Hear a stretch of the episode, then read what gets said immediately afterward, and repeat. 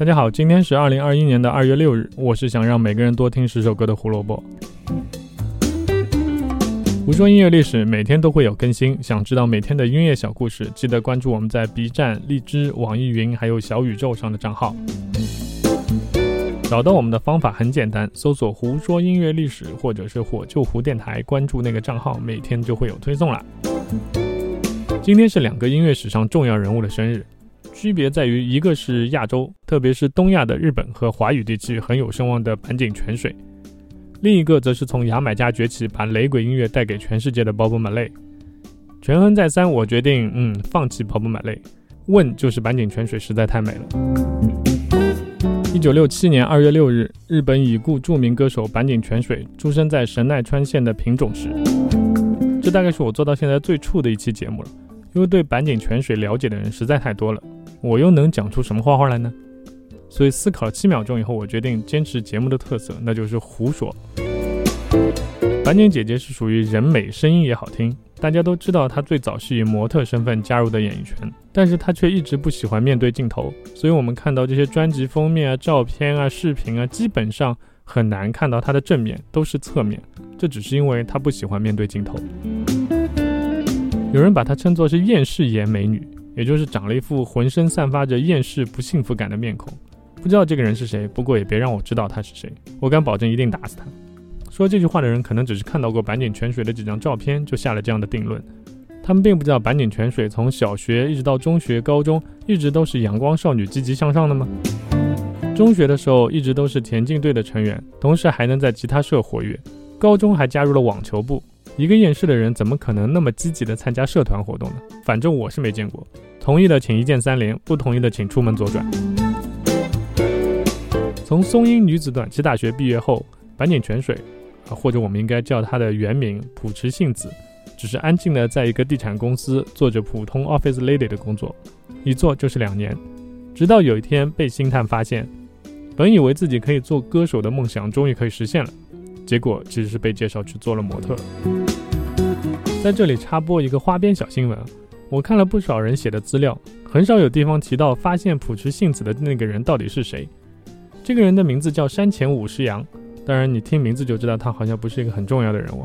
不过他的女儿有很多日番倒是很喜欢，那就是仓木麻衣。我们先不说平成歌姬的事情，朴智幸子因为山泉五十阳的挖掘，加入了 Stardust Promotion 事务所，这可不是一个小事务所，他们向来以高颜值的女演员为特色。我给大家举点例子，你们可能就会有概念了。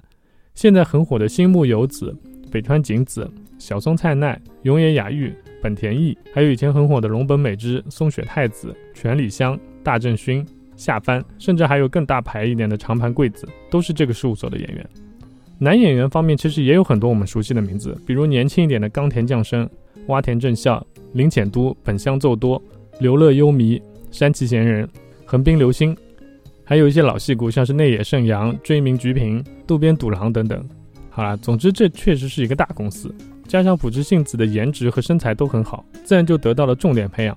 做过日本航空宣传 girl，也做过日清杯面摩托车队的赛车女郎，还参加过五个 MV 的拍摄。但是这都不是他想要的东西。刚才我们说了，Stardust Promotion 主要是发展演员这一块，那音乐板块他们是不是就不做了呢？当然不是。但是专业的事就交给专业的人去做就好了。与其自己开一个板块，不如找好朋友合作。Stardust 的董事长细野一郎和鼻影公司的社长长户大信就是这样的关系。Stardust 艺人的音乐部分全部都是给到鼻影公司来制作的。有了这层关系。板井姐姐终于有机会开始接触音乐了。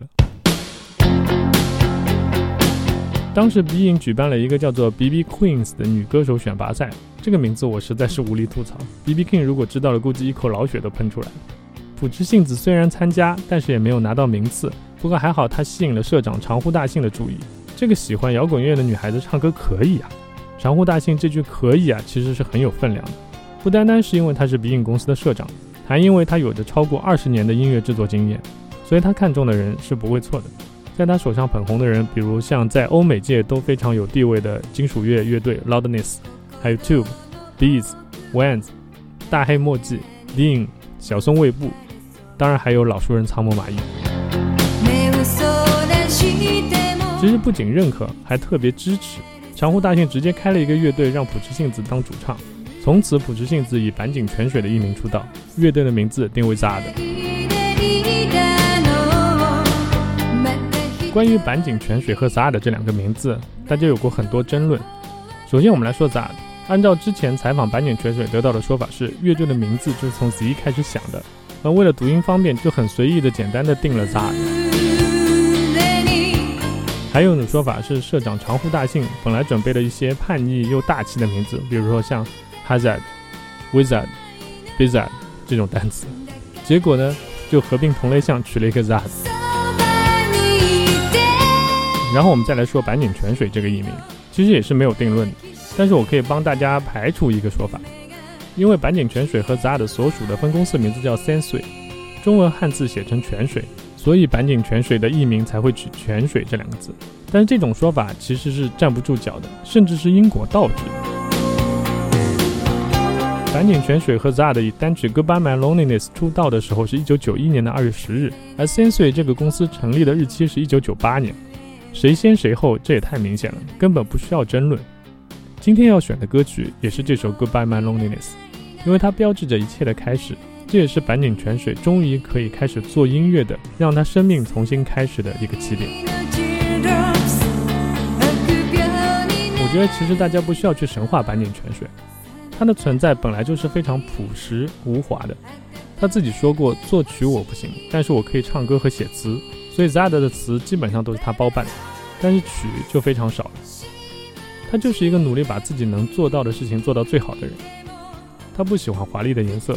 只钟爱于白色和蓝色，因为性格低调细腻，又喜欢晚上工作，所以在电视上能看到他的机会少之又少，结果反而营造出了神秘感。有什么比低调又把事情做得好的人更惹人喜欢的呢？我们在这里要说一句：板井泉水五十四岁生日快乐！读说音乐历史，音乐让每天更重要。虽然板井泉水姐姐的事情我没有说很多，但是也请大家一键三连。明天我们要讲的一个事件，跟板井姐姐的性格真的是天差地别，这堪称摇滚史上最高调的事件之一，又是和披头士有关。明天我们来说一说披头士首次降临美国引发的混乱状况。拜拜。